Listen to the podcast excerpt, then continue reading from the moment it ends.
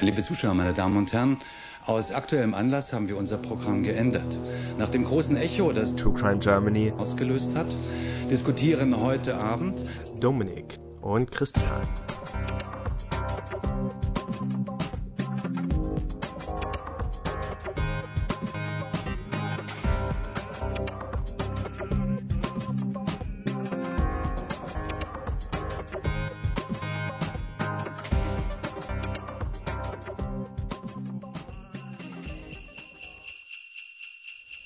Hallo und herzlich willkommen zu einer neuen Episode von True Crime Germany, eurem liebsten Verbrechenspodcast.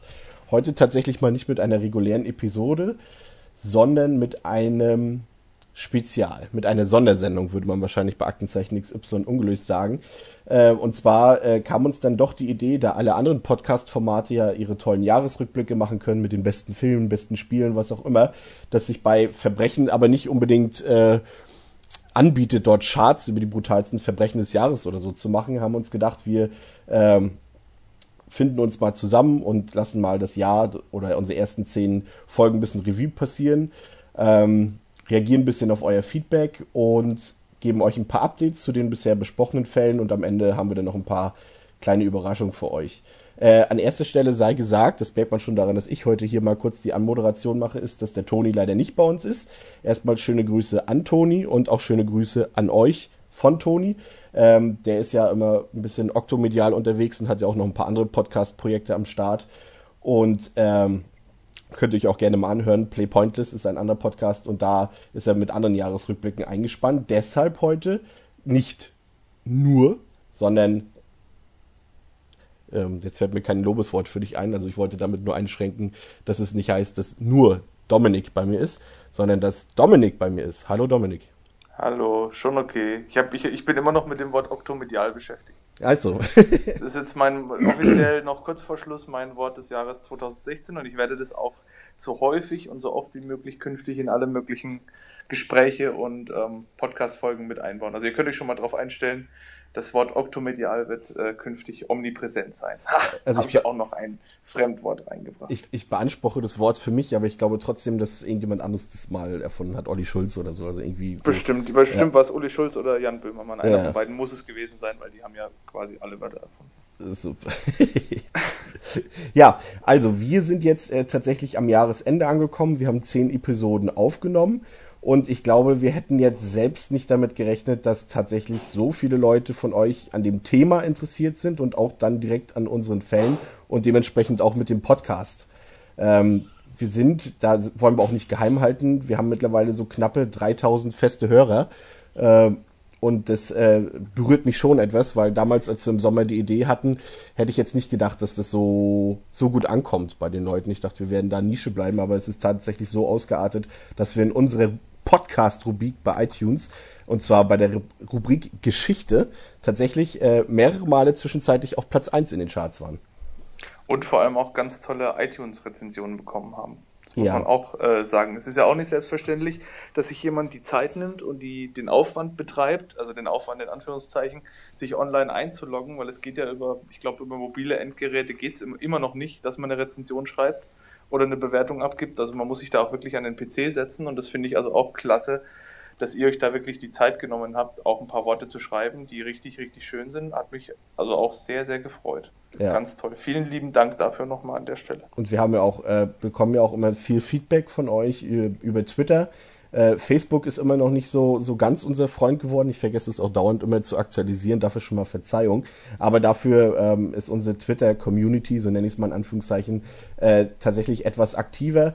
Ähm, ich finde es immer wieder begeisternd, wenn man so gerade in den letzten Wochen dann immer wieder liest, wenn jemand fragt, ey, welche Podcasts hört ihr denn so oder habt ihr ein paar Empfehlungen und dass dann mittlerweile ziemlich häufig der Name True Crime Germany fällt und das äh, äh, geht mir ans Herz. Das fand ich sehr schön. Und äh, da muss ich jetzt tatsächlich, ich, ich gebe heute tatsächlich persönliche Lobsprechungen aus. Das mache ich eigentlich nie, aber ich muss heute mal zwei Personen loben. Das ist zum einen ähm, die Eva, die manche vielleicht auch von Twitter kennen, ähm, die immer fleißig Werbung für unseren Podcast macht. Vielen Dank dafür. Und an den Herrn Preis, den gibt's auch ähm, auf Twitter, der uns tatsächlich, der sich tatsächlich die Mühe gemacht hat, zu vielen unserer Episoden äh, seitenlange Analysen und Feedbacks zu schreiben, die uns auch sehr weitergeholfen haben, sowohl was jetzt so das, den Ablauf des Podcasts, aber auch, auch Inhalte angeht. Äh, da, äh, da, wie gesagt, finde ich toll, dass Leute sich die Mühe machen und sich überhaupt mit dem, was wir machen, beschäftigen. Ja, kann ich, kann ich nur äh, genauso beipflichten. Gerade diese, diese ganz langen ähm, Bewertungen, die dann kamen, oder dieses, diese wirklich konstruktive Kritik. Also es ist ja auch immer die Gefahr, dass dann wirklich so Sachen kommen wie das und das gefällt mir nicht, aber äh, keinen Vorschlag, wie man es besser machen kann. So, das ist halt, das ist so, das, das ja. eigentlich, wo man dann mit am wenigsten mit anfangen kann, weil man halt sagt, okay, ich weiß, es gefällt euch nicht, aber ich weiß jetzt halt aber auch nicht, wie ihr es haben möchtet. Und da muss ich wirklich sagen, da war die Kritik wirklich durchweg konstruktiv. Es waren immer gute Verbesserungsvorschläge dabei. Wir entwickeln uns ja auch ständig weiter in unserem Cast und wir versuchen auch öfters mal ähm, neue Ansätze oder versuchen mal kleine Änderungen mit einfließen zu lassen. Und das hilft uns natürlich schon sehr. Also auch von meiner Seite aus nochmal ganz lieben Dank für euer Feedback und vor allem auch für eure Treue und für die netten Worte zu unseren Episoden. Genau. Zehn Episoden, Dominik. Was war eigentlich nicht jetzt deine liebste Episode, sondern bisher dein liebster Fall von dem, den wir bisher hatten? Der Vampir von Düsseldorf. Peter Körten. So. War mein persönlich liebster Fall, weil ich so ein kleiner Horrorfan, als kleiner Horrorfan hat mir das natürlich gefallen und auch diese, die Tatsache, dass halt weniger Informationen und vor allem auch kein, kein bewegt Bildmaterial irgendwie vorliegt zu dem Fall, weil er halt schon so lange her ist. Das macht es, finde ich, noch ein Stück weit unheimlicher und auch noch so ein bisschen mystischer und das äh, fand ich so ein bisschen faszinierend. Mich wundert auch, dass es noch keine ähm, ordentliche Verfilmung davon gegeben hat, also keine, keine wirklich hochbudgetierte ähm, Spielfilmvariante davon, weil es bietet sich eigentlich an, meines Erachtens. Aber willst du eine deutsche Verfilmung dazu haben? Hm, ja, nicht unbedingt, aber wie ich, was ich so mitbekommen habe, muss auch der Fall in Amerika, also gerade bei diesen, bei diesen Horror-Crime-Formaten, ähm, die oft mal gemacht werden mit irgendwelchen besonders grausamen Geschichten, das muss da schon auch recht gut bekannt sein, gerade so ein bisschen in der, in der, in der Goth-Szene oder sowas, wird oftmals ja da auch mit sowas gespielt. Und von daher hätte ich gedacht, dass zumindest sich vielleicht da irgendwie mal ein Horrorregisseur aus dem Indie-Bereich vielleicht mal irgendwie des Themas annimmt, aber scheint bislang Solange es nicht so in der Form noch nicht passiert. Solange es nicht Rotenburg 2 wird. Ja, okay, gut schon.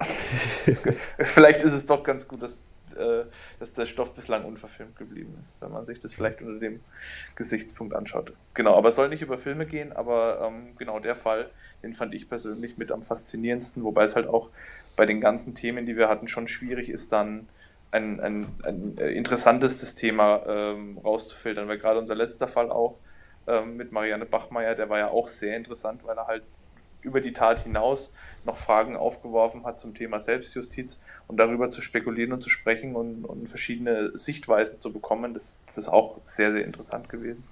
Ja, und da sind wir dann auch schon ähm, bei unserem ersten Update, würde ich sagen. Äh, gehen wir einfach mal direkt auf die letzte Episode ein, die sich halt um den besonderen Fall Marianne Bachmeier und ihre Selbstjustiz im Gerichtssaal gedreht hat.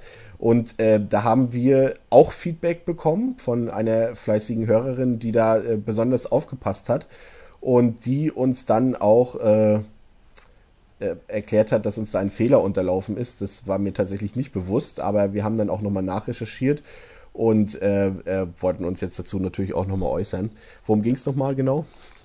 Richtig, also wir haben den äh, netten Hinweis bekommen von einer Hörerin über Twitter, dass ähm, anders als wir es im letzten Podcast gesagt haben, natürlich Mord und Totschlag nicht darin unterschieden werden, dass äh, Mord mit Vorsatz ist und Totschlag quasi ohne ähm, vorsätzliche Tötungsabsicht, sondern das ist quasi beides sind beides vorsätzliche Tötungsdelikte, ähm, kann man auch nachlesen im Strafgesetzbuch, Paragraph 211 und 212, wer das mal in offizieller Seite nachlesen will.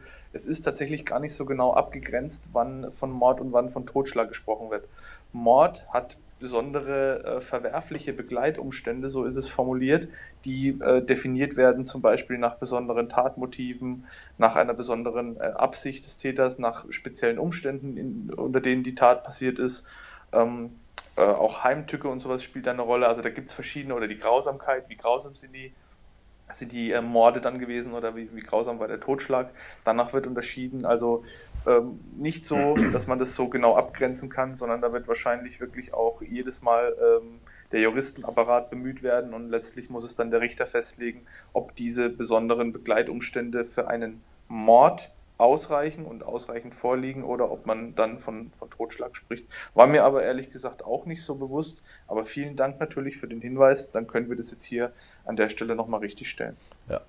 Ähm, ebenfalls ähm, hat sich da äh, auch noch was Aktuelles ergeben. Und zwar gab es tatsächlich vor kurzem wieder einen Fall von ähm, Selbstjustiz in Deutschland. Und zwar Münsterland. Der wurde äh, gerade vor Gericht aufgerollt, der Fall. Und es kam dann auch zu einer Verurteilung. Es ging darum, dass ein Mädchen behauptet hat, dass ein 20-Jähriger äh, sie vergewaltigt hat, woraufhin sie mit zwei äh, männlichen Kumpanen äh, diesen 20-Jährigen quasi in Anführungszeichen gekidnappt hat und dann gefoltert hat.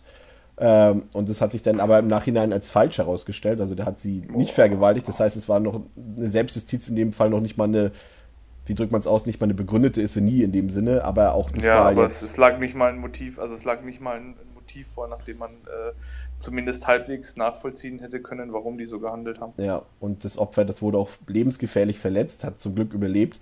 Äh, und da kam es dann jetzt äh, zu einer Verurteilung. Also die, die äh, Haupttäterin, also die sowohl die falsche Aussage getätigt hat, als auch an dieser Folterung beteiligt war, hat sechs Jahre Haft bekommen und die anderen beiden irgendwas zwischen vier und sechs Jahren. Aber das, das sollte nochmal eine Anmerkung sein, dass es halt tatsächlich, äh, ja, vielleicht doch tatsächlich häufiger vorkommt, als wir denken. Ähm, wir hatten in dem Podcast selbst, ähm, hatte Toni kurz angemerkt, dass es ja auch äh, schon einen anderen bekannten Fall der Selbstjustiz in Deutschland gab, als es darum ging, dass äh, ein Deutscher ähm, namens Dieter K. Äh, ein Mädchen umgebracht hat und vergewaltigt hatte. Und dass der Vater des Kindes, dieser Ambry Bamberski, äh, diesen Dieter K. nach Frankreich geschleppt hat, um ihn dort von einem Gericht in Frankreich verurteilen zu lassen, weil die deutschen Gerichte sich für diesen Fall nicht interessiert haben, beziehungsweise kein Interesse daran hatten, da irgendwie äh, rechtlich nachzugehen. Und ähm, das hatten wir erwähnt im Podcast. Und da hat sich wirklich just einen Tag, nachdem wir die Aufnahme gemacht hatten, äh, ergeben, dass der äh, Verbrecher, dass dieser deutsche Dieter K. dann jetzt doch das Gefängnis vorzeitig verlassen darf, aus gesundheitlichen Gründen. Ähm, das hatte irgendwie, was, was, was war mit ihm los? Er hatte irgendwie Herz- oder Kreislaufprobleme oder so weiter, die lebensbedrohlich sind und das Gericht hatte dann die Auflage erteilt, dass er freikommen könne, wenn er einen Platz in einem Pflegeheim in Deutschland oder in Frankreich findet. Und das ist dann wohl jetzt auch der Fall gewesen. Aber es war ja auch damals ein Fall, der äh, medial groß war. Zum einen, als es damals geschehen ist, aber das war ja auch die, quasi die ausgeübte Selbstjustiz in Anführungszeichen, beziehungsweise dass der Vater den Täter hingeschleppt hat zum Gericht. Das war ja erst viele Jahre später. Ähm, war auch nochmal interessant. Wirklich einen Tag später, wir haben drüber geredet und dann äh, wird er entlassen aus dem Gefängnis. Ja, ähm, das war das Update zu Marianne Bachmeier. Etwas mehr hat sich dann tatsächlich auch noch ergeben im Falle der Gördemorde. Ähm, da hatten wir ja schon im Podcast selbst auch diese Verbindung zu diesem Fall äh, der ermordeten Birgit M. und dem tatverdächtigen Kurt Werner W hatten wir schon gesponnen, die Verbindung, und da haben sich tatsächlich ein paar Sachen ergeben. Also es wird immer noch ähm, recherchiert und ermittelt und die, da kann ich nur eine Empfehlung für geben zum Lesen, ähm, die Zeit, also die Zeitung Zeit, hat, kann man auch online nachlesen, einen ziemlich umfangreichen Bericht, Mehrteiler dazu geschrieben, der wirklich sehr lesenswert ist, kann, muss man sich unbedingt mal durchlesen. Also da äh, erfährt man wirklich noch Sachen, die die die ganze Sache eigentlich noch zuspitzen. Ich weiß, wir haben damals schon bei dem Fall sehr viel über die Polizei gemeckert, aber hier gibt es tatsächlich noch ein paar Sachen, wo man eigentlich nur noch mit den Augen, rollen kann, oder? Unglaublich. Also gerade so, wenn man sich das jetzt nochmal so durchliest, weil jetzt scheinen ja wirklich die Ermittlungen nochmal anzulaufen. Also knapp fast jetzt 30 Jahre, also übernächstes Jahr werden es 30 Jahre ähm, oder über übernächstes dann äh, 2019. Und die, die Leute sind immer noch so damit beschäftigt, dass dann jetzt nochmal eine, eine neue Sonderkommission gegründet wird und dass sich wieder jetzt auch Beamte damit beschäftigen, diese Morde noch aufzuklären. Also es ist eigentlich unfassbar, dass man sich nach so langer Zeit immer noch damit befasst und dass da immer noch Kapazitäten zur Verfügung gestellt werden, um das aufzuklären. Ja, also man hatte tatsächlich, ähm, also man hat, an, also die Ermittlungslage ist dann so gewesen, dass dieser Mord an dieser Birgit M. tatsächlich offiziell final aufgeklärt wurde und man äh, Kurt Werner W., äh, wie sagt man, im, im Grabe beschuld, als Täter beschuldigt und ermittelt hat.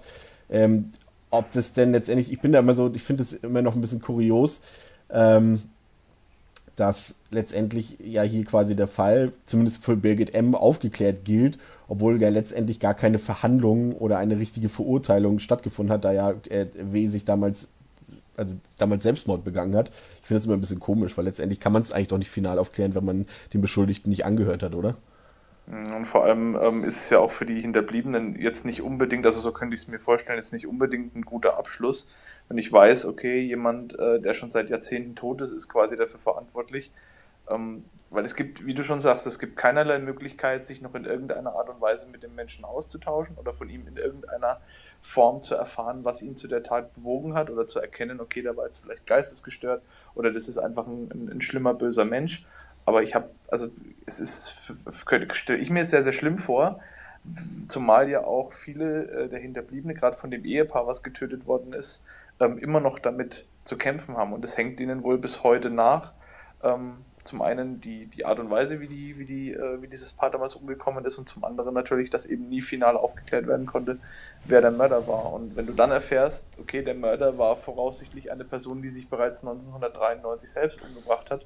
Wir haben weder eine Möglichkeit, mit dieser Person zu reden, noch jetzt im Nachhinein festzustellen, was ihn dazu bewogen hat, ist jetzt nicht unbedingt ein, ein, ein, guter, ein guter Grundstein, um selbst mit diesen Sachen abschließen zu können, könnte ich mir vorstellen. Ja, und wir, wir hatten ja damals auch ein bisschen gemutmaßt, weil wir auch ja nichts dazu recherchieren konnten, wie es denn eigentlich den Kindern, den beiden von dem ersten, also von dem, von dem ermordeten Ehepaar in der Görde, äh, wie es denen ergangen ist. Und es ist tatsächlich so, dass die beiden Kinder, es gibt ja eine, eine ältere Tochter und eine jüngere Tochter, von die ältere ja mittlerweile auch schon, was war das, 40 oder 50 Jahre alt sein müsste, ähm, dass die tatsächlich auch bis heute noch unter diesen Vorfällen leiden. Auch, ähm, das wusste ich nicht, das habe ich jetzt auch erst durch diesen Zeitartikel erfahren, da sie sich damals auch einem extremen massiven Druck der Medien aussetzen mussten. Sie äh, haben damals viele Angebote bekommen, hier, äh, Bildzeitung möchte hier eure Lebensgeschichte haben, erzählt mal was, wir möchten Zugriff auf eure Fotoarchive haben, auf die Medienarchive und die beiden äh, äh, Mädchen oder jungen Frauen haben damals etwas naiv tatsächlich auch leider gedacht, dass man, äh, dass man damit ja den, die Ermittlung fördern könnte und unterstützen könnte, indem man das macht. Aber letztendlich wurden sie da ziemlich ähm, auseinandergenommen von der Presse und auch unter Druck gesetzt. Und das hat alles so ziemlich viele Nachwirkungen hinterlassen. Also den, den, den Frauen geht's heute gut, aber es hat, hat, hat natürlich Nachwirkungen gehabt und das hat sich auch bis heute nicht geändert. Und das ist auch mehr als nachvollziehbar. Ähm, was tatsächlich sich jetzt noch äh, in letzter Zeit ergeben hat, sind dann wieder, wie wir eben schon angedeutet haben, wieder einige komische Ermittlungsfehler scheinbar. Und zwar hat sich ergeben, dass äh, auf Kurt Werner W.'s Dachboden ähm, man eine Videokassette gefunden hat, auf der, die auch beschriftet war, äh, auf der sich tatsächlich genau die eine Folge Aktenzeichen XY ungelöst befindet, in der es um die Gördemorde ging. Was ja schon sehr dubioser Zufall ist aus meiner Sicht. Das ist immer so komisch. Also man, manches fällt einem fast schon schwer zu glauben, weil das, es fehlt nur noch, dass er irgendwie draufgeschrieben hat, meine Morde im TV ähm, oder irgend sowas in der in der Art. Ne? Und die Polizei ja dann, äh, man stellt sich das ja immer so bildlich vor, irgendwie, dass dann so ein so ein Wachtmeister Dimpelmoser irgendwie dann da oben rumläuft und die Videokassette äh, irgendwie äh, irgendwo im Schatten liegt und er läuft dann so, so, viermal dran vorbei und sagt sich, nein, hier ist nichts. Also so, so, so, kommt man, so kommt man sich fast vor, wenn man darüber nachdenkt. Aber es ist natürlich immer schwierig im Nachhinein zu beurteilen, wie das dann im, im Einzelfall läuft und was dann letztlich zu den Fehlern geführt hat. Aber ich meine, klar, wir haben ja, als wir über den Fall ursprünglich gesprochen haben, schon mehrfach äh, darauf hingewiesen, dass wohl der ein oder andere Ermittlungsfehler gemacht wurde, nachweislich auch gemacht wurde. Und ich könnte mir vor allem halt auch vorstellen, ähm, natürlich ist es immer weniger befriedigend, einen Mörder zu liefern, der selbst schon tot ist.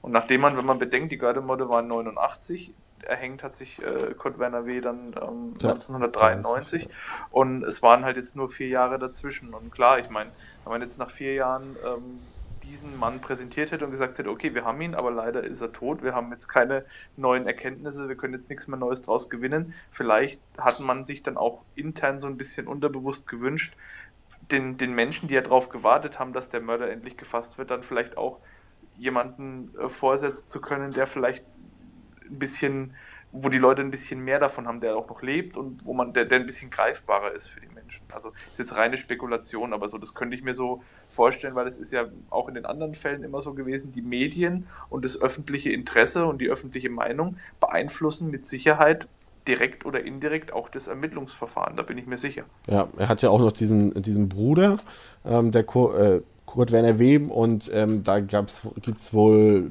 diesen Bericht darüber, dass ähm, Kurt Werner W. seinem Bruder noch kurz vor seinem Suizid ähm, erzählt habe, dass es da ein paar Geheimnisse gibt und er soll doch das oben auf dem Dachboden und in der Regenrinne und irgendwie Geheimnisse lauern und so weiter. Und äh, man hatte dann den Bruder irgendwann befragt, äh, ob er sich äußern könnte zu seinem Bruder. Und er meinte einfach nur nein. Das spricht auch schon sehr für sich. Ähm, was sich ebenfalls noch ergeben hat, ist, dass ähm, zwischenzeitlich die Ermittlungen gegenüber Kurt Werner W. eingestellt worden sind. Also jetzt nicht in Bezug auf Birgit M., sondern in Bezug auf die, auf diesen Görde-Doppel-Doppelmord, ist das, ähm, das Phantombild, ähm, was angefertigt wurde nach den Zeugenaussagen, ähm, nicht Kurt Werner W. entsprochen hat, weil das Phantombild äh, keine Brille getragen hat, Kurt Werner W. aber schon. Das war tatsächlich ein Grund dafür, warum die Ermittlungen zwischenzeitlich eingestellt wurden, wie sich jetzt äh, herausgestellt hat. Finde ich auch ein bisschen krass. Ja. Weil das ist ja nun mal ein Merkmal, was jetzt nicht äh, zu einem Körper gehört. Das ist was, was man auf und abnehmen kann. Und wenn einer, zum Beispiel, ich bin auch äh, kurzsichtig, aber ich trage meine Brille weder auf Arbeit noch großartig draußen. Ich trage die zum, wenn ich Auto fahre, zum Autofahren oder zum Fernsehen gucken. Und wenn die Leute mich jetzt auf der Straße sehen würden, würden die mich auch nicht als Brillenträger bezeichnen, obwohl ich eigentlich eine Brille trage. Ja. Mhm. Ähm, ja, ist ja. Recht, recht dubios, auf jeden Fall. Ja. Jedenfalls hat man dann ein neues Profiling erstellt und das äh, hat dann dem Profil auch von Kurt Werner W. eher entsprochen als das alte Profil.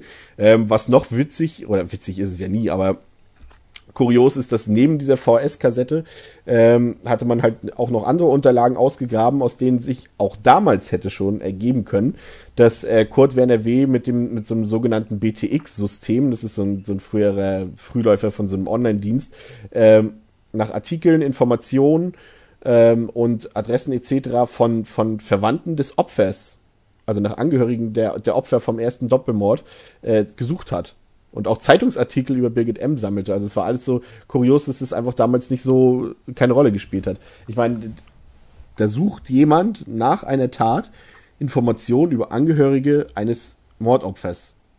Ist schon ein Weil, Indiz. Also jetzt nicht vielleicht unbedingt eine Grundlage für eine Anklage oder als, als Beweismittel, aber stutzig machen sollte einen das schon. Wobei mich da wiederum so ein bisschen stutzig macht, weil ich meine, Kurt Werner, M, äh, Kurt Werner W. war ja Hausmeister Schrägstrich Gärtner. So, und wir haben, wir schreiben das Jahr, keine Ahnung, 1990 vielleicht oder 91 oder lass es auch 89 dann gewesen sein. Man weiß ja nicht, wann er sich das, wann, in, in welcher zeitlichen Abfolge diese ganzen Sachen gesammelt wurden. Ähm, wie beschafft sich Ende 80er, Anfang der 90er ein Gärtner Zugang zu so einem äh, BTX, also zu so einem, mir sagt das auch nichts, ich kenne das auch nicht, da bin ich noch zu jung dafür.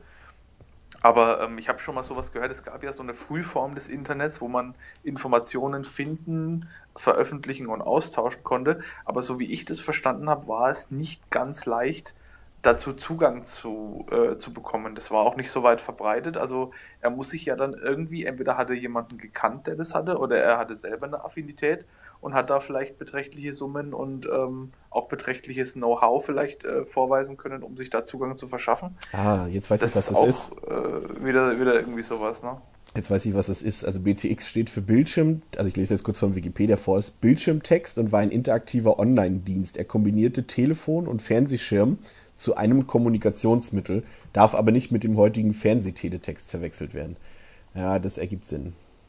Da hätte ich jetzt dran gedacht, an den Teletext, ehrlich gesagt. Ja, das ist so Misch aus, aus Teletext, aber auf dem, auf dem, auf dem, so einem Telefon, Telefon, was auf dem, auf dem Monitor mit einer angebundenen Tastatur liegt.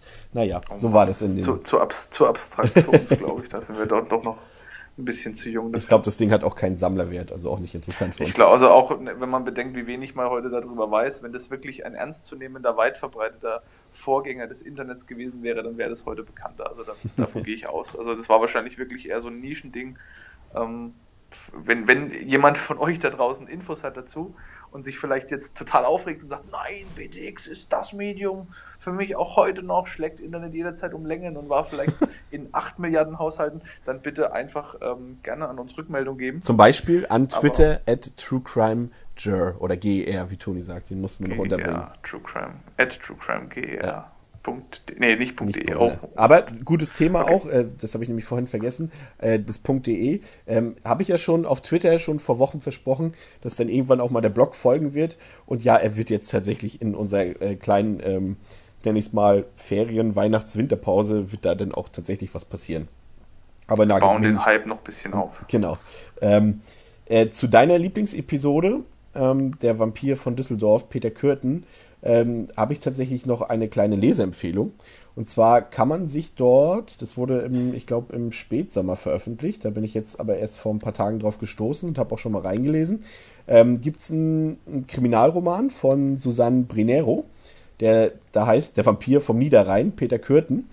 Und äh, das ist tatsächlich ein ziemlich, äh, soweit ich es bis jetzt gelesen habe, ich bin noch nicht durch, ein ziemlich interessanter Kriminalroman, der ähm, so ein bisschen die wahren, also die, das True Crime mit ein bisschen Fiktionalität verbindet. Also das ist halt aus der Sicht eines, eines äh, Kriminaljournalisten oder so geschrieben und der dann quasi in der, in der Nachbarschaft von Peter Kürten gewohnt hat und äh, aus seiner Sicht äh, diesen Fall schildert. Und das kann man sich durchaus mal durchlesen, kostet jetzt auch nicht so viel. Äh, für Weihnachten wird es jetzt nicht mehr reichen, aber kann man sich mal geben. Ist auf jeden Fall ziemlich interessant geschrieben.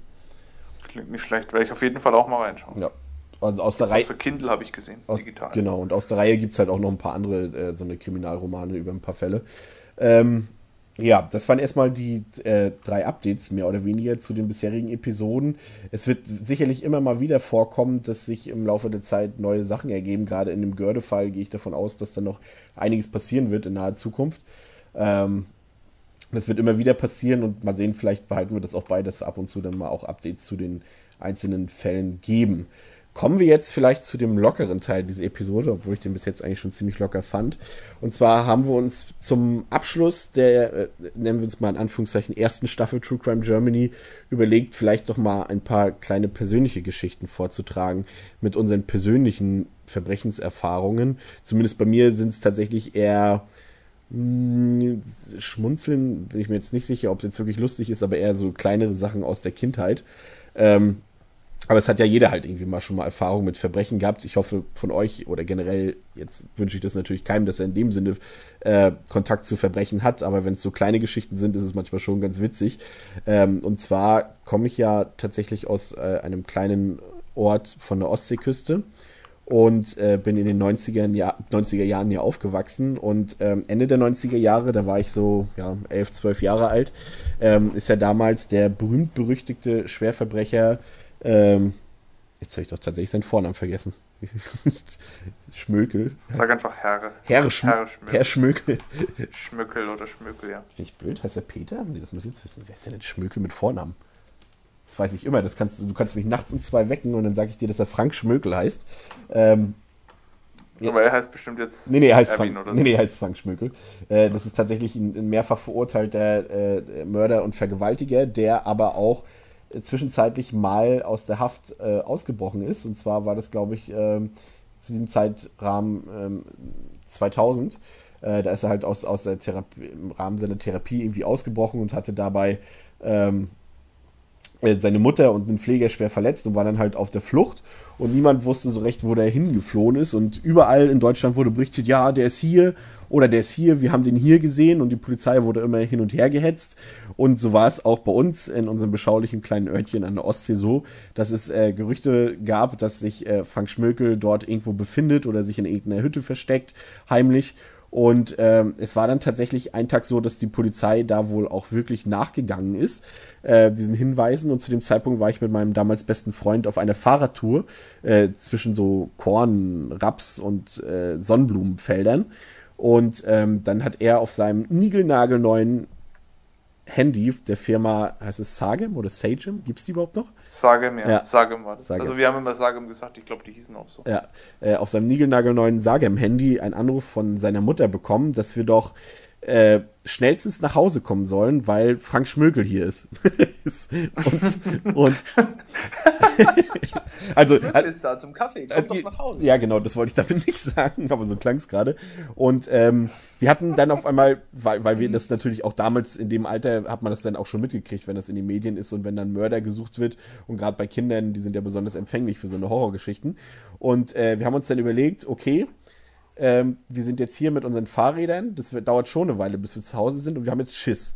Und just in dem Moment, wirklich just in dem Moment, sind über uns zwei äh, Polizeihubschrauber gekreist die, die, äh, die, die Felder abgesucht haben. Also die, das war wirklich passend, genau zu diesem Zeitpunkt. Und dann haben wir richtig Schiss bekommen, haben unsere Fahrräder ins Feld geworfen und haben dort vier Stunden lang im Feld verharrt und haben gesagt, wenn uns hier keiner abholt, dann schlafen wir heute Nacht hier im Feld. Wir bewegen uns keinen Meter weiter. Ja, irgendwann haben uns dann die, äh, wurden wir dann abgeholt von Erwachsenen, aber das fand ich ganz Ja, zum, zum Glück gab es bei euch damals noch kein Google im Handy und kein Internet und sowas, weil wenn ihr den gegoogelt hättet, ich habe den gerade mal gegoogelt, leckt mich fett, ey, sieht der übel aus. Ja, ne? Das ist ganz, ganz, ganz, ganz schlimm. Ich hätte Angst vor dem, wenn der bei Edeka an der Kasse steht. Ja. Ohne, dass ich jetzt wüsste, dass der irgendwas gemacht hat, ganz ehrlich. Ist tatsächlich, also, auch, ähm, tatsächlich auch ein Kandidat für eine ganze Episode. Das bietet sich bei dem tatsächlich an. Ich glaube, da war zwischenzeitlich mal wirklich so der vor Armin Maivis, äh, vor seiner Zeit, wo einer der bekanntesten Verbrecher zu, der Zeit, zu dem Zeitpunkt damals.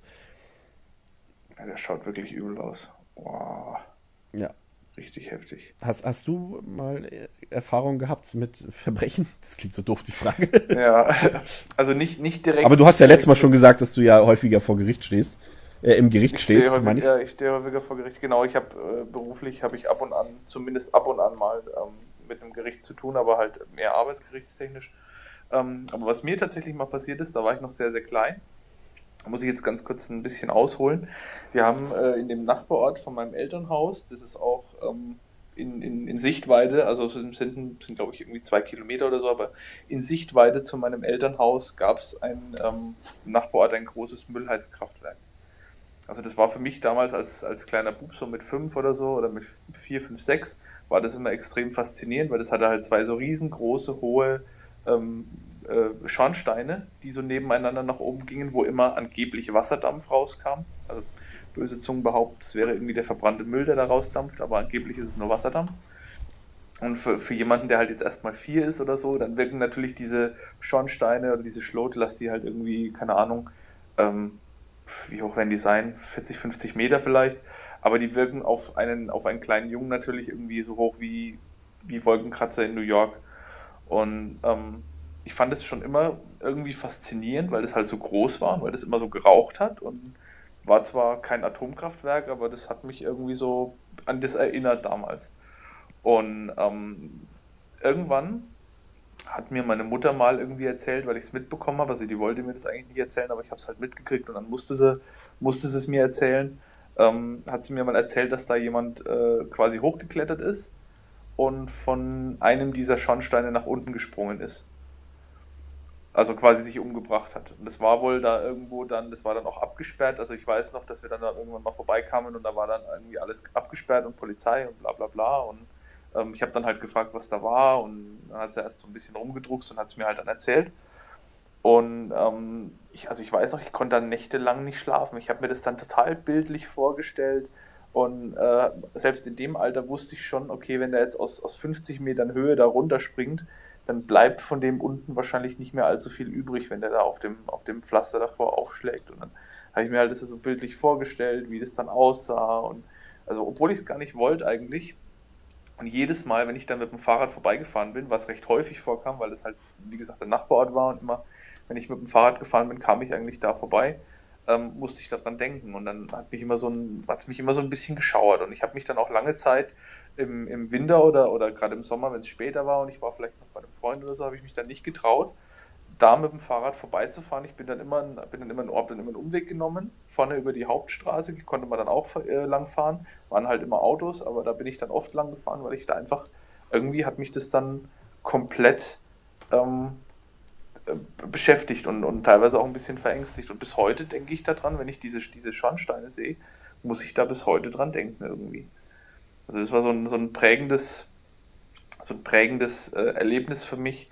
Es war jetzt zwar kein direktes Verbrechen, aber da habe ich mir das erste Mal, da, da ist mir damals das erste Mal meine eigene Sterblichkeit so bewusst geworden. Und das ist, gerade wenn man so noch sehr, sehr jung ist, ist es schon ein, ein großer Moment, wenn du das erste Mal erkennst, äh, obwohl du noch am Anfang des Lebens stehst, okay, irgendwann stirbst du auch.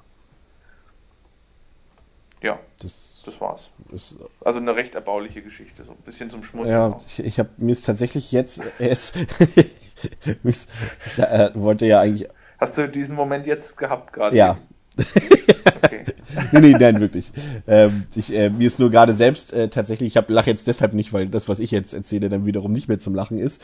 Ähm, mir ist nämlich eingefallen, das ist ähm, just ein Jahr nachdem ähm, die, diese Schmökelsache war, tatsächlich wirklich ein schlimmes Verbrechen äh, bei mir in einem kleinen Nachbarort von meinem Heimatort passiert ist, was damals tatsächlich, das hatte ich völlig verdrängt, äh, bundesweit für Schlagzeilen gemacht, äh, gesorgt hatte. Und zwar ähm, haben dort zwei Männer äh, in einem in einem Landhaus, äh, in so einem Ferienbungalow quasi sowas, was man sich mieten kann, ähm, eine Frau umgebracht und anschließend die Leiche verstümmelt und die haben versucht, die Leiche dann in so einem Spezialofen zu verbrennen. Und äh, das ist denen aber nicht gelungen und dann haben sie den Leichnam halt mit Messern, mit einem Fleischwolf und einem Hammer äh, komplett zerstückelt und das haben die gemacht, weil die Frau, die sie umgebracht haben, angeblich Zeugin eines anderes Verbrechens von denen wurde und das hat damals äh, tatsächlich äh, für viele Schlagzeilen gesorgt. Das war auch in der Bildzeitung und sowas. Äh, die wurden dann auch, auch gefasst und verurteilt und so weiter. Ähm, aber das war ziemlich krass damals. Das war übrigens, und da will ich jetzt äh, nichts Falsches sagen, aber das war, glaube ich, so, dass das entweder, dass das entweder gehört das Ferienhaus oder das Ferienhaus daneben gehört entweder Flake oder Till von Rammstein. Aber ich bin mir jetzt nicht mehr, nicht mehr sicher, wem von den beiden das gehört. Nur so als, als okay. random Fact. ähm, Wahnsinn. Ähm, das, ja, also das war, war tatsächlich jetzt nicht zum Lachen. Das war eine ziemlich krasse Sache damals. Ähm, die auch bundesweit Schlagzeilen gemacht hatte. Ich wollte eigentlich nämlich eine ganz andere Geschichte erzählen. Und zwar eine, eine Legende aus unserem Heimatort. Ich habe jetzt auch eben tatsächlich nochmal versucht zu googeln, ob es wirklich nicht, ob man da irgendwas zu findet oder ob das nun so eine Geschichte ist, die man den Kindern bei uns im Ort erzählt hat, um ihnen Angst zu machen oder um, um sie davor zu bewahren, bei bestimmten Wettersituationen oder äh, Lichtverhältnissen rauszugehen. Jedenfalls äh, soll es angeblich ähm, am Ende der 80er oder Anfang der 90er, ich weiß leider nicht genau, wann es gewesen sein soll, wenn es denn stimmt, ähm, gab es wohl mal ein richtig schweres Unwetter. Also ein richtig extrem schweres Unwetter. Und wo halt auch Äste vom Baum gefallen sind, Bäume umgekippt sind und sowas alles. Und ähm, am nächsten Morgen hat man dann ähm, quasi von, von meinem Elternhaus nur knapp, sagen wir, 200 Meter entfernt in einem kleinen ähm, Stadtpark ähm, eine Leiche gefunden, ähm, der der Kopf eingeschlagen war und daneben ein, ein so, wie sagt man, ähm, ja, bei dir würde es wahrscheinlich eher zutreffen, ein armdicker Ast lag. Also ein oberarmdicker Arm, aber so, so Oberarme wie du hast. Äh, der lag daneben, aber sonst lag dort halt kein Holz oder irgendwas, was vom Baum gefallen sein könnte. Und äh, man hat das dann äh, der Legende zufolge äh, aber als Unfall abgetan durch diese Wettersituation, dass ihm das Ding einfach auf den Kopf gefallen ist oder auf den Kopf geschlagen ist und er deshalb dort im Park ähm, an seiner Wunde verblutet ist. Aber insgeheim erzählt man sich, dass der dort im Park in dieser, in dieser verregneten, stürmischen Nacht umgebracht wurde. ich weiß es, aber das, einfach, das oh. habe ich bis heute nicht vergessen, diese Geschichte, weil ich auch leider nicht weiß, ich musste echt mal meine Eltern fragen, ähm, ob, ob ich bezweifle gerade selbst, ob ich mir das jetzt selber ausgedacht habe, aber nee, nee, das haben die Leute immer erzählt früher, die Geschichte. Ich muss da mal echt mal nachhaken bis zum nächsten Mal, ob da wirklich was dran ist. Ansonsten weiß ich noch, dass einmal, äh, dass sie irgendwann mal bei uns in der Bank eingebrochen, äh, also eine Bank überfallen haben und ähm, der Täter mit dem Fahrrad äh, geflüchtet ist und mein damaliger Fußballtrainer äh, ihn mit dem Fahrrad verfolgt hat, aber sie haben ihn nicht bekommen und er konnte tatsächlich auf dem Fahrrad flüchten und hat auch noch mehrere Sparkassen, äh, Entschuldigung, Banken oder Bankfilialen in der näheren Umgebung auf genau dieselbe Art mit einem Fahrrad äh, ausgeraubt als Flucht, Fluchtmittel. Fand ich immer witzig tatsächlich. Da, zur Bank habe ich auch noch ein, zwei Geschichten. Das war auch lustig. Ich habe ja in der Bank gelernt. Also ich habe ja meine Ausbildung in der Bank gemacht und ähm, ich weiß noch einmal, irgendwie da saß ich nachmittags hinten im hinteren Bereich, äh, weil ich da in einer anderen Abteilung war. Und ähm, meine damalige Chefin hat irgendwie so vorne gehört, wie im Schalterbereich so ein bisschen so ein Tumult war. Also nichts besonders Großes, aber hat halt einer die Stimme gehoben und äh, wurde so ein bisschen lauter. Und dann sagte sie so zu mir, oh, ich glaube, da vorne ist ein Überfall. Gehen Sie doch mal vor und regeln Sie das. Und ich so, äh, was? Wie? Was soll ich da jetzt genau machen? Und ich habe mir dann irgendwie, also ich musste dann wirklich nach vorne gehen. Ich habe mir dann so einen so einen äh, Kleiderständer genommen und habe den quasi so als als als Schlagwaffe äh, ja. und bin dann nach vorne ge gelaufen. Und ähm, dann war es aber tatsächlich irgendwie so, dass der schon weg war. Also da hat sich jemand hat sich jemand aufgeregt und ähm, weil er irgendwie kein Geld oder so bekommen hat und hat dann irgendwie gegen die Theke getreten und wollte dann wegrennen, ist aber in der Drehtür oh, geblieben und dann noch quasi hat sich in der Drehtür so verfangen. und ähm, musste dann, glaube ich, sogar noch von irgendwem, der gerade reingekommen ist, dann befreit werden und konnte dann aber schlussendlich ja, halt, äh, ja, fliehen in dem Sinne. Also er hatte nichts gemacht, aber ich fand es halt schon interessant, dass meine Chefin da gesagt hat, oh, da ist ein Unfall, äh, ein Überfall, glaube ich. Gehen Sie doch mal vor. War, warst du da schon so äh, ausgestattet, hätte ich beinahe gesagt, so gebaut wie heute? Noch nicht ganz so, aber ich habe schon auf jeden Fall da trainiert und ich hatte auch jetzt keine große Angst, weil ich, ich, ich komme ja aus einer fränkischen Kleinstadt. Bei uns sehen Überfälle, das ist auch eine Originalgeschichte, das ist kein Witz. Da ist jemand äh, in die Filiale gekommen, das war jetzt auch in der Bank, wo ich gelernt habe. Ähm, ist aber nach der Zeit passiert, dass ich schon nicht mehr dort war. Das hat mir dann noch eine ehemalige Kollegin mal erzählt, die ähm, da dann gerade am Schalter war. Da war der Schalter schon verglast, also mit so Sicherheitsglas. Und dann kam halt einer rein mit einem, ich glaube, mit einem Küchenmesser. Also das ist ja schon mal eine gute Idee, so mit einem Küchenmesser in einen Schalter zu gehen, der komplett äh, schutzverglast ja. ist. Und ähm, da war auch, glaube ich, dann der Einzige, er hat auch niemanden bedroht, er ist halt einfach mit dem Küchenmesser da rein und hat gesagt, hat das Küchenmesser so hochgehalten, so quasi hier ist es, und hat gesagt, bekomme ich denn jetzt Geld? Und meine, meine ehemalige Kollegin hat dann irgendwie so sinngemäß gesagt, nö, spinnst du? geh, geh, mal bitte wieder, sonst muss ich die Polizei anrufen. Und dann hat er wohl irgendwie, äh, ja, ist, war ein bisschen verdrossen, aber äh, ist dann unverrichtete Dinge wieder abgezogen, ist in seinen Privat-Pkw dann wieder eingestiegen und wollte nach Hause fahren. So, und dann hat sich halt irgendjemand das Nummernschild gemerkt, dann kam die Polizei halt irgendwann und dann haben sie ihn ähm, mitgenommen, mussten dann irgendwie, das habe ich dann alles äh, im Nachhinein erfahren, ähm, äh, auch von der Kollegin, die das dann noch erzählt hatte. Also es war eine ganz dubiose Geschichte, die haben ihn dann noch mitgenommen und er hat dann irgendwie den, äh, haben sie ihr dann noch erzählt, hat dann irgendwie noch den Beamten irgendwie äh, angeboten, dass er ihnen doch das Benzin bezahlen kann. Also der war schon, war schon so ein bisschen äh, neben der Spur der Mann. Aber so, so laufen die Sachen bei uns eigentlich ab. Also so richtig große Strafverbrechen gibt es in, in, in einer fränkischen Kleinstadt zum Glück eher wenige bis fast gar keine. Also wenn dann mal was passiert, dann ist es natürlich immer ein riesen, ein riesen Bohai, weil sowas kommt halt hier selten vor. Das ist nicht wie in der Großstadt oder sowas, wo, wo täglich Verbrechen geschehen. Und sowas macht halt dann auch immer mehr Wellen. Aber wir hatten tatsächlich auch vor, ähm, ich glaube, es war sogar erst vor zwei Jahren eine Vergewaltigung dass eine, ein junges Mädchen ähm, bei, einer, bei einer Unterführung in der Nähe, äh, wo ich arbeite, irgendwann früh, ich glaube, das war irgendwann so, ich glaube, das war sogar nach irgendeinem Feiertag, irgendwann, also an irgendeinem Feiertag früh um, um vier oder so, ähm, durch diese Unterführung gelaufen ist und dann äh, von, von, von, einem, von einem Kerl oder von mehreren Kerlen, ich weiß es nicht mehr ganz genau, auf jeden Fall äh, vergewaltigt worden ist. Mhm. Und das war schon was, was dann wirklich auch durch und durch ging und was auch Wellen gemacht hat, insofern, dass dann natürlich die, die Mädels auch bei uns auf der Arbeit gesagt haben, okay, ich fahre jetzt halt nur noch irgendwie erstmal mit dem Bus ja. oder fahre jetzt nur noch mit dem Auto und laufe auf jeden Fall definitiv nach, nach Einbruch der Dunkelheit nicht mehr durch irgendwelche Unterführungen oder durch irgendwelche ähm, Bahnhofspassagen oder sowas durch, weil ähm, man weiß ja nicht, wer da lauert. Ne? Und dann ist halt, hast halt auch immer trotzdem gleich die, ähm, die Stimmen, die dann kommen, so nach dem Motto, ja, wenn wir den erwischen, dann machen wir den kalt oder sowas. Aber ja, das, weil sowas halt, wie gesagt, bei uns sehr, sehr selten vorkommt und dann macht es natürlich gleich richtige Wellen, ähm, wenn sowas mal passiert. Aber ähm, ja, das sind so die, die Hauptsachen, äh, die mir so im Gedächtnis geblieben sind aus, aus, aus den letzten Jahren. Es ist Jahren. ja tatsächlich so, dass, dass ich meine, also wie gesagt, ich komme ja aus meinem Ort, wo ich herkomme, der wohnen nicht mal 3000 Einwohner. Und da schlägt sowas, wahrscheinlich so wie bei dir, natürlich äh, deutlich größere Wellen, wenn sowas passiert, als wenn du jetzt so wie jetzt ich in Berlin mittlerweile wohnst, wo dann halt doch mal einmal eine Woche, ne, das ist ein bisschen übertrieben, oder alle paar Wochen mal jemand ermordet wird oder ums Leben kommt und das mehr oder weniger so, aha, zur Kenntnis genommen wird. Und während das so auf dem Dorf so Wellen schlägt und äh, so auch diese, was du schon gesagt hast, hier auch so diese selbstjustizialen Züge annimmt, ähm, oder dann auch die Gerüchteküche hochkocht, so dass dann auf einmal Frank Schmökel neben dir im Rapsfeld liegt. Ähm, das ist schon, ist schon ein krasser Unterschied. Ja. Ja.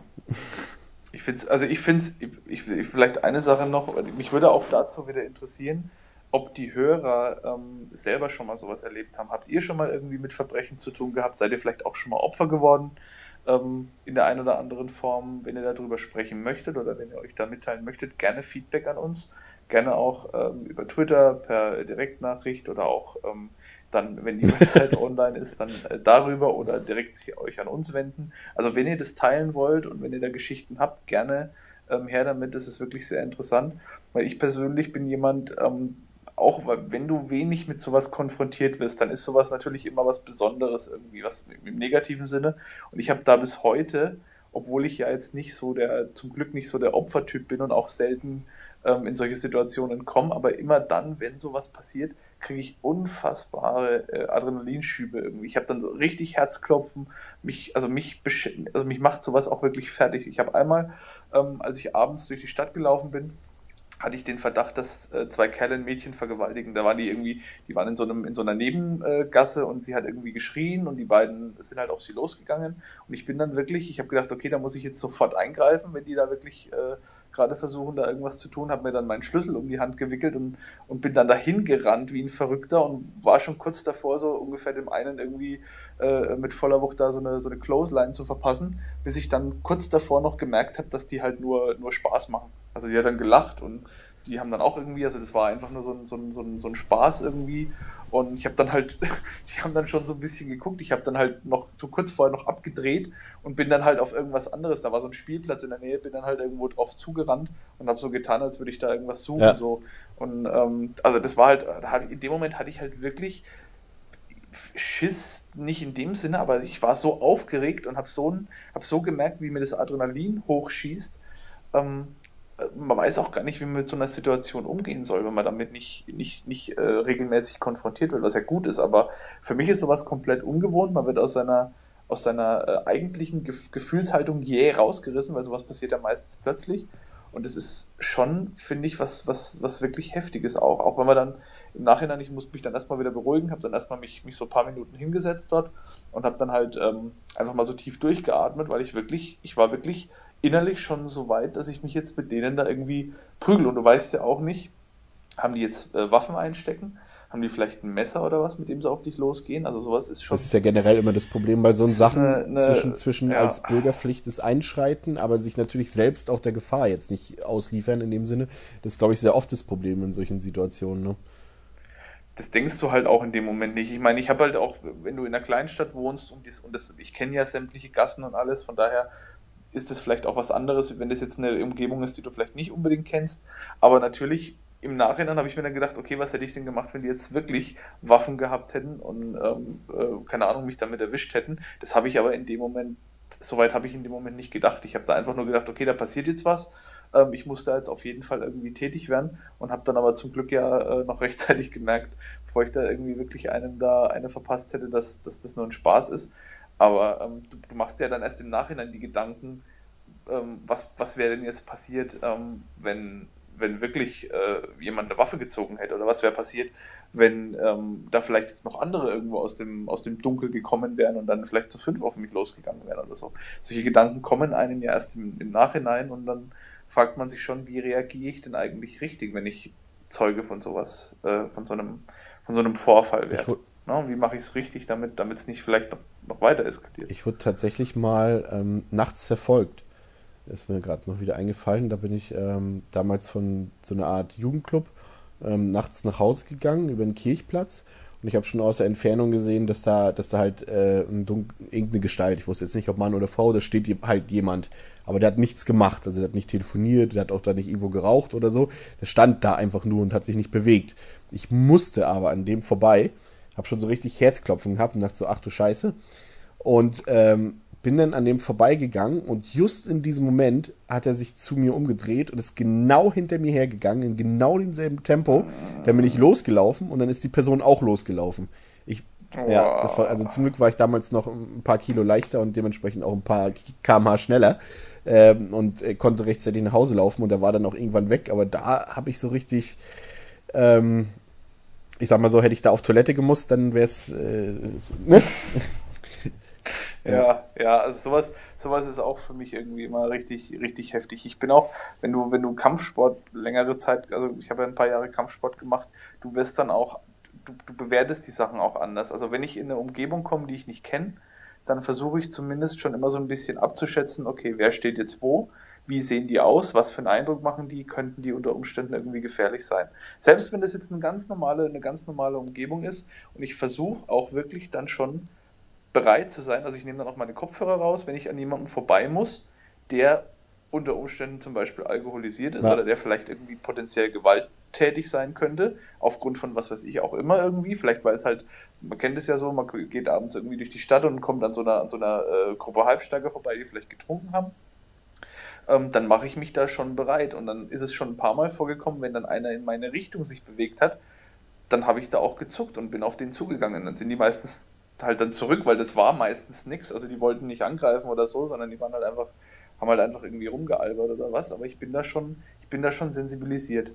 Also es ist schon, man reagiert da schon anders und ich finde, es ist auch nichts Schlimmes. Also man sollte wirklich, gerade in Umgebungen, wo vielleicht öfters mal was passiert, also lass es U-Bahn sein, lass es irgendwo in Parks sein, die nachts vielleicht äh, nicht mehr so gut besucht sind, sollte man immer versuchen, mit allen Sinnen da zu sein, vielleicht keine Kopfhörer hören oder irgendwas, sondern wirklich auch auf die Umgebung achten und gucken, wo könnte was herkommen, wo könnte jemand stehen. Das kann tatsächlich helfen. Also ist nur so mein, meine persönliche Erfahrung damit. Mhm. Zum Abschluss ist mir tatsächlich noch, äh, noch eine Geschichte eingefallen. Das ist aber wirklich meine letzte. Zwar genau mit demselben Kumpel, mit dem ich damals in dem, in dem ähm, Rapsfeld lag, ähm, ist mir nochmal was anderes Kurioses passiert. Und äh, also da weiß ich auch nicht, was uns da eingefallen ist. Ähm, ich war aber halt bei dem zu Hause und ich wollte, äh, wollte fragen, damals hat man das ja so noch gemacht, äh, auch unter Bros, äh, dass man ähm, äh, beieinander übernachtet hat, um irgendwie nachts Nintendo zu spielen oder was auch immer. Ähm, und ich wollte dann zu Hause anrufen und fragen, ob, ob ich bei dem Kumpel übernachten darf. Und ist keiner rangegangen ans Telefon, obwohl ich wusste, dass das beim Vater zu Hause ist. Und äh, musste es halt trotzdem wissen. Und der Kumpel hat halt auch jetzt nur 300, 400 Meter weg gewohnt. Also habe ich gesagt, okay, dann lass uns schnell zu mir nach Hause gehen und äh, meinen Vater persönlich fragen. Und dann hatte ich irgendwie keinen Schlüssel mit dabei oder irgendwie sowas. Oder nee, doch einen Schlüssel hatte ich dabei.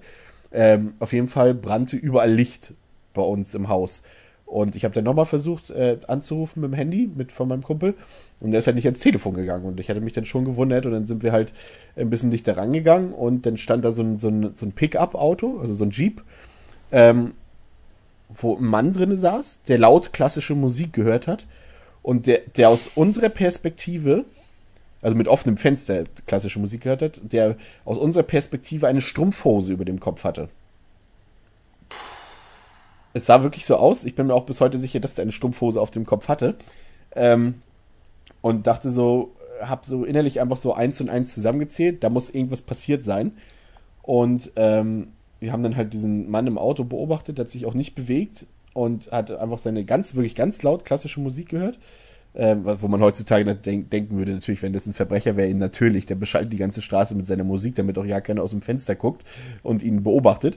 Ähm, aber so, haben, so weit haben wir nicht gedacht und dann ähm, sind wir wieder zu dem Kumpel nach Hause gegangen, haben dessen Vater Bescheid gesagt, haben gesagt, da muss irgendwas passiert sein oben äh, bei uns zu Hause und dann haben wir uns mit Regenschirmen bewaffnet und sind dann in das Haus gegangen und haben meinen Vater gesucht der einfach nur schlafend im Bett lag und deshalb das Telefon nicht gehört hat, der einfach so eingeschlafen ist. Ja, das ist eine total bescheuerte Geschichte, aber ich bin bis heute sicher, dass dieser Mann im Auto eine Strumpfhose auf dem Kopf hatte. Aber wahrscheinlich dann aus anderen Gründen.